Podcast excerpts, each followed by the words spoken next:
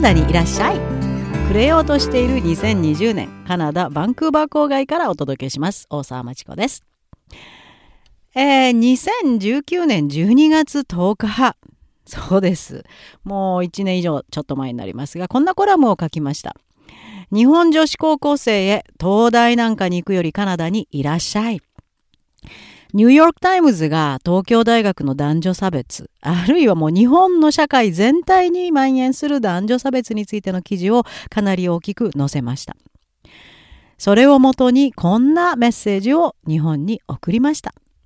ニューヨーク・タイムズは At Japan's most elite university, just one in five students is a woman. 日本の最エリート大学の頂点である東京大学、女性とはたった5人に1人。それが世界の中でも非常に低い日本の男女平等性を表しているこれは日本の損失ですと。本当にこれは世界でも類を見ない女性学生の割合の低さなんですね。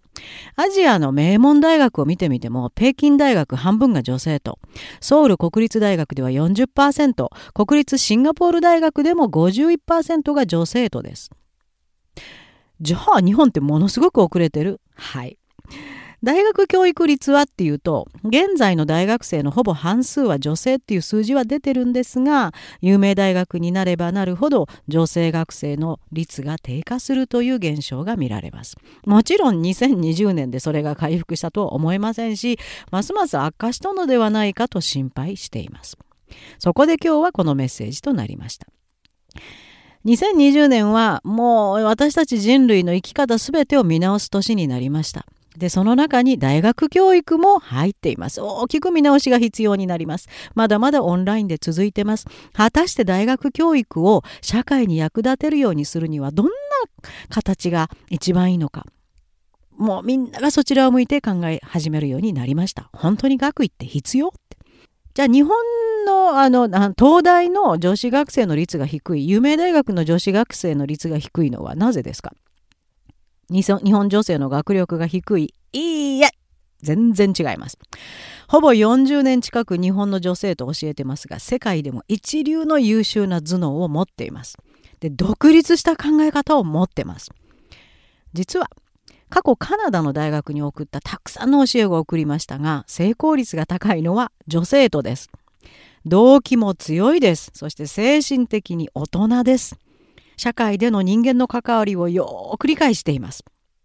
そして一旦カナダに来ると親は無用親の心配は必要ないと言ってもいいほど独立して勉強にもカナダ社会にも馴染むのも早いです。私たちがサポートしてもそれに対してのリスペクトは非常に強いものがありこちらも思わずもう本当に何でもして助けてあげたいと思ってしまいます大人になるのが早いんですね逆に男の子はいつまでたっても誰かが何かしてくれる困ったのは自分のせいじゃなく周りのせいと日本の母親がいないと何もできないタイプが目につきました。もちろんそうでもない素晴らしい生徒もいますよ。そんな生徒は見事カナダの学位を取得し、現在日本の一流企業で働いたり自分で起業したりしています。私たちとの付き合いもずっと続いています。だってお互いにリスペクトがありますからね。さて東大。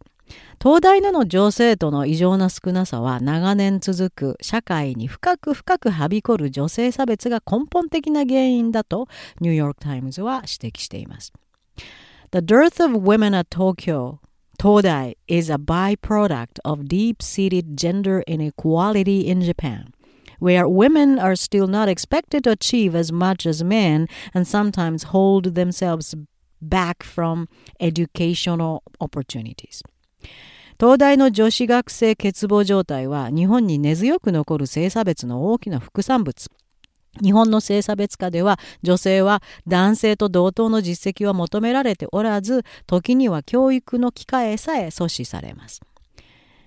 記事には幼少時から始まる教育現場での女性とへの学習意欲の抑圧も書かれています。女の子が東大なんて行くと結婚相手がいなくなる。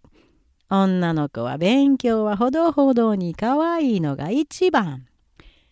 人気ポップ AKB48 ほら私これも読めないんです どんなグループか知りませんけど AKB48 の歌詞にもあるように I've got to be cute, right? While I'm still in school, it's okay to be stupid. 吐き気しますね。優秀な学業成績は女の子には求められてないということですね。うわ、吐きそうです。たった一度の試験で合格が決まる旧体依然たる日本の大学入試制度の恩恵を受けて、裏で大きく儲けてる塾関係者、あ2020年どうだったかなやっぱ儲けたでしょうね。えー、Z 書いてありますね。その言葉にも吐き気がします。Yeah! They are, women are not as ambitious as boys. おいや？女の子は男の子ほど、男の子ほど野心を持ってない。そうかな？私が40年以上えー、見てきたのと全く違いますね、この結論。カナダの大学に来る日本女性とは少なくとも全く反対。野心の塊です。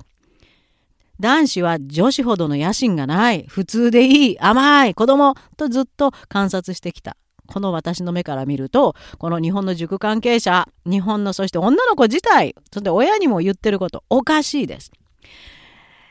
そしてこの問題は社会全体、そしておそらく日本の親の考え方にも深い深い根を張ってますよね。その結果地球人口のもちろん日本も半数は女性であるという自然現象に無理やり抵抗してます。東大での女子学生はたった20%ですよ。これ自体日本の異常さを明確に物語っています。そしてこの東大での異常な数字の不均衡が日本社会の不均衡の犯人です。日本では未だに東大でをはじめとする名門大学卒が国家や社会のリーダーへの地位を得ていきます。みんなで、ああ、同じ学校だから仲良くしようねという、なんか弱い者、弱い者同士集まってるのかなと私の目には時々見えますが、政治家の東大卒が突出しているのもそれを物語ってますね。それら学生自体の性差別を当然と思い込んだまま、社会に出て政治を行う日本がそこで存在するわけです。学校に女の子少ないか女の子可愛くていいよって卒業した人たちがリーダーになるんですね。だからいつまでたっても女性への時代錯誤の差別がなくなるわけないですよ。せっかく東大に入学した女生徒たちも腰が引けてしまってますね。声を出すことで自分が浮いてしまう男みたいに強いと思われたくない。男強くないですよ。よく観察して。でもあらららら、かなり精神的にやられてる日本女性の心情が見えてきます。最高の知力を持った日本女性の皆さん、どんどん声を出して、どんどん性差別日本社会から浮いてください。そこから新しい日本が出てきます。learned helplessness という心理学の言葉を思い出しました。もう何をやっても無駄って思あの諦めてしまう心理状態ですね。これは長い日本の女性差別の歴史の中声を上げても強い態度で臨んでも社会全体を暗く覆ってるミサジェニ女性蔑視への壁が厚くて結局は自分が潰れてしまったケースは天文学的に多いと考えています。だからどうせ何をやっても無駄だから Go with the flow みんなと同じにしておこうと諦めてしまったのかもしれません。